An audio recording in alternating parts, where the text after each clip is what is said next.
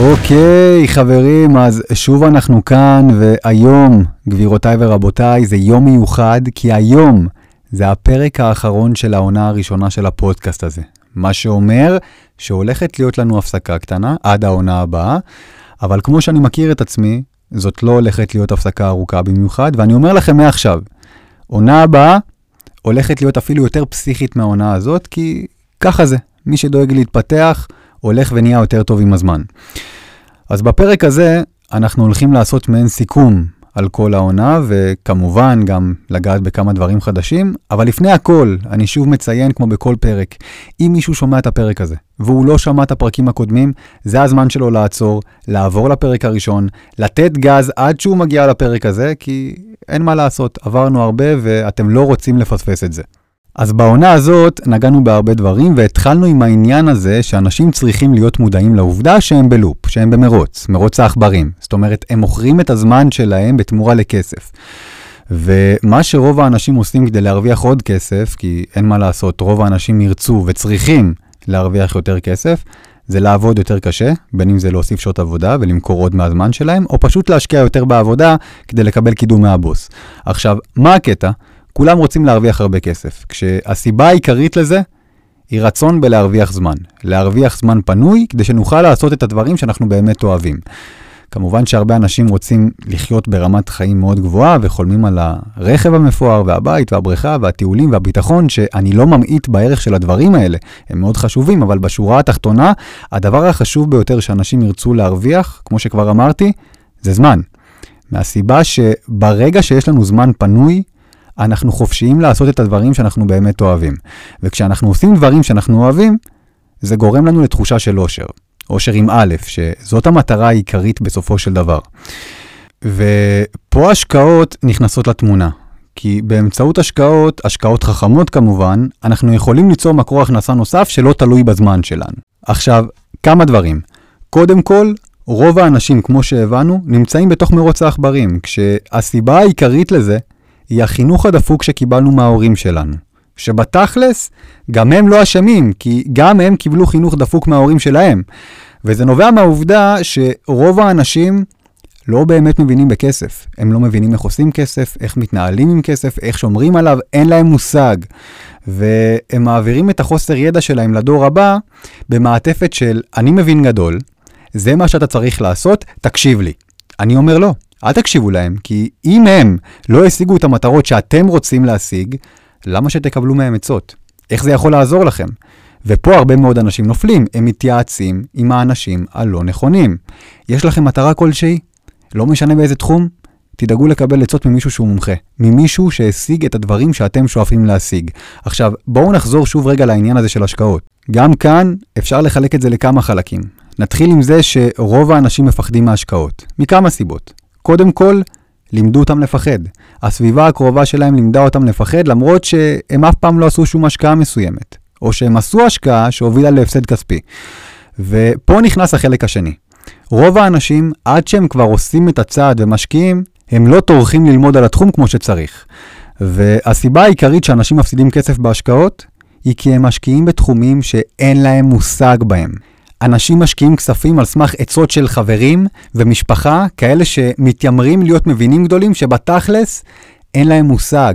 ובגלל זה תמיד, אבל תמיד חשוב ללמוד על התחום לפני שמשקיעים. גם אם אתם מבצעים השקעות דרך סוכן כלשהו, או בית השקעות, או יועץ, או לא משנה מה, אתם צריכים ללמוד את התחום. אולי לא ברמה של להיות מומחים, אבל ברמה כזאת שכן תהיה לכם שפה משותפת עם הגוף שמשקיע עבורכם את הכסף. אתם לא רוצים לסמוך בעיניים עצומות על אנשים אחרים כשמדובר בכסף שלכם. דיברתי על זה בפרק 4, על איך אנשים מפסידים כסף בהשקעות, ונתתי כמה דוגמאות שאחת מהן היא נדל"ן בחו"ל. כי שם אנשים מפסידים על בסיס קבוע בלי לדעת שהם מפסידים בכלל, ובתכלס אפשר להימנע מזה די בקלות. ומי שצריך רענון, שישמע שוב את פרק 4, להיות בצד המרוויח. עכשיו, בתכלס, הרבה אנשים יכולים להסכים עם מה שאני אומר, ויש כאלה גם שיודעים את זה כבר שנים, אבל הם לא עושים כלום, כי הם מפחדים. הם מפחדים שהם ייכשלו, שזה לא יסתדר, שזה לא יצליח, הפחד משתק אותם.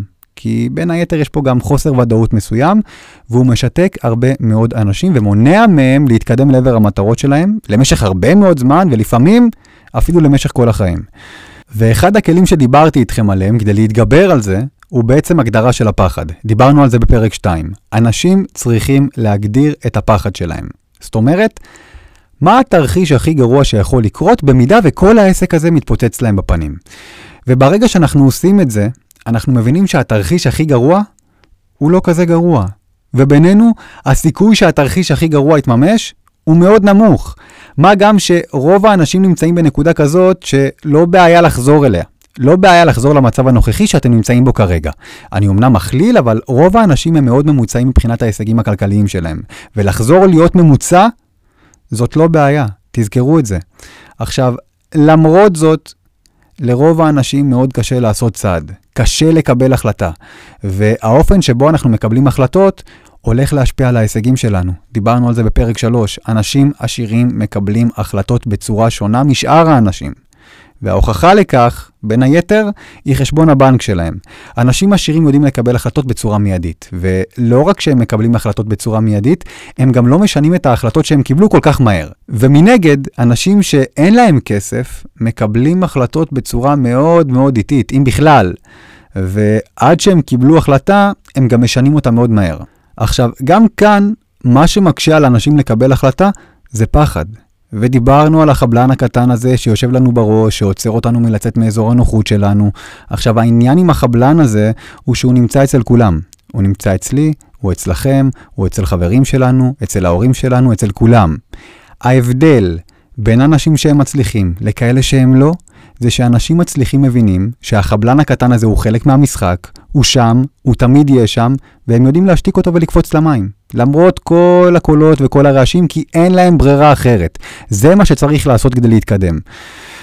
ודיברנו גם על הנושא הזה של אמונות, כי בן אדם שמאמין שהוא יצליח, יש לו סיכוי מאוד גדול להצליח. ובן אדם שלא מאמין שהוא יצליח, הוא ככל הנראה לא הולך להצליח. עכשיו, מה הקטע עם אמונות? אפשר לשנות אותן. דיברנו על זה בפרק 8. והרבה פעמים אתם תראו שהאמונות שלכם לא תואמות לאמונות של הסביבה הקרובה שלכם. ואם יש לכם חלומות שהם גדולים, או שאיפות שהן מעל הממוצע של רוב האנשים, או לפחות של הסביבה הקרובה שלכם, אתם תראו שאנשים יעקמו פרצוף. חברים, הורים, דודים, לכל אחד יהיה מה להגיד, וככל הנראה, זה לא יהיה לטובתכם. ואתם צריכים לזכור שהאמונות שלכם לא חייבות להיות תואמות לסביבה הקרובה שלכם. ואני אגיד לכם יותר מזה, אם הסביבה הקרובה שלכם לא בנויה מחבר'ה שהם מצליחים, או כאלה שהשיגו את המטרות שאתם רוצים להשיג, או לפחות כאלה ששואפים לאותה נקודה שאתם רוצים להיות בה, כדאי לכם מאוד שלא יהיו לכם את אותן האמונות.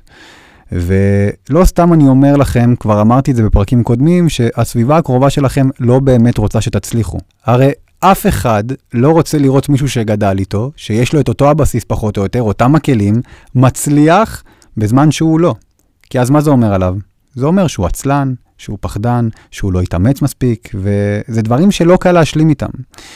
זו אחת הסיבות שיש לנו את החבלן הקטן הזה בראש. זה מנגנון הגנה. הוא יתרץ לנו בכל דרך למה לא כדאי לעשות צעד כרגע. אין לי זמן, אין לי כסף, שבוע הבא, עוד חודש, אני אתייעץ עם ההוא, אני אתייעץ עם הזה, ואחרי ש... ויהיו אלף תירוצים. אלף תירוצים שאנחנו אשכרה נאמין בהם כדי שנוכל לישון בשקט בלילה. הרי רוב האנשים לא יגידו על עצמם, טוב אני עצלן, או טוב אני פחדן, וישנו בשקט בלילה. אז יש לנו את החבלן הקטן הזה, שמשמש כמנגנון הגנה שיעזור לנו להחליק את זה, כדי שנוכל לחיות עם עצמנו בשקט. עכשיו, לפני שאנחנו סוגרים את העונה הזאת, אני רוצה לאתגר אתכם. תעשו הסכם עם עצמכם. תתחייבו לעצמכם שעד שהעונה השנייה יוצאת, אתם הולכים להיות בנקודה טובה יותר מהנקודה שאתם נמצאים בה כרגע. וזה לא אומר בהכרח שחייב להיות לכם יותר כסף בחשבון, או שהשתדרגתם והחלפתם את הרכב שלכם במרצדס חדשה.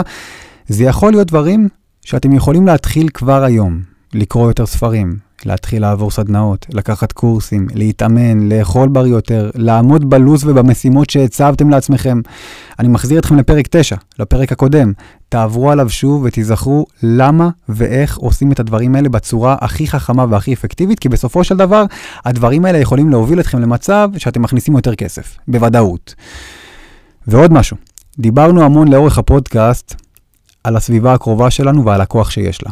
הסביבה שלנו הרי יכולה לקדם אותנו, והיא יכולה לעכב אותנו.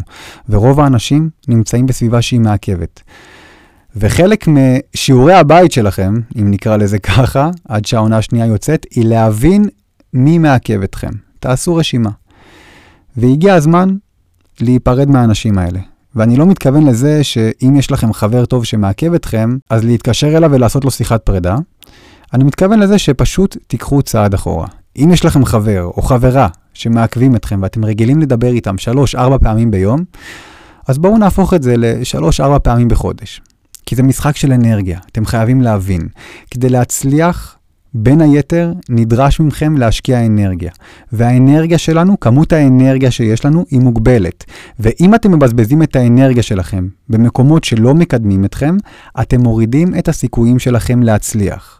ולסיום, חברים וחברות שלי, אני רוצה להזכיר לכם שוב, שאין לכם באמת ממה לפחד. כי לחזור להיות בינוני, תמיד אפשר. אז תעשו צעד ותעשו אותו כמה שיותר מוקדם, כי כמו שכבר הבנו, היתרון הוא אצל הצעירים. זה לא אומר שלמבוגרים אין סיכוי, כי יש להם, אבל ככל שהזמן עובר, זה הולך ונהיה יותר קשה, כי ככל שהזמן עובר, יש לנו עוד ועוד התחייבויות. וזהו, חברים, אני חייב להגיד לכם שאני מאוד נהניתי להקליט לכם את הפודקאסט הזה. גם כיף גדול לראות את הביקורות שלכם. מי היה מאמין שתוך חודש נגיע לעשירייה הראשונה במצעד הפודקאסטים של ספוטיפיי בישראל? זה פסיכי לגמרי ויש לכם פה חלק גדול. ואתם מוזמנים להמשיך לשאול אותי שאלות, חפשו אותי ברשתות החברתיות, פייסבוק, טיק טוק, אינסטגרם, אני שם, מי שלא עוקב עדיין, זה הזמן, גם שם אני משתדל לתת כמה שיותר ערך. ולבינתיים, חבר'ה, אנחנו מסיימים, ואנחנו נתראה בפרק הבא. להתראות.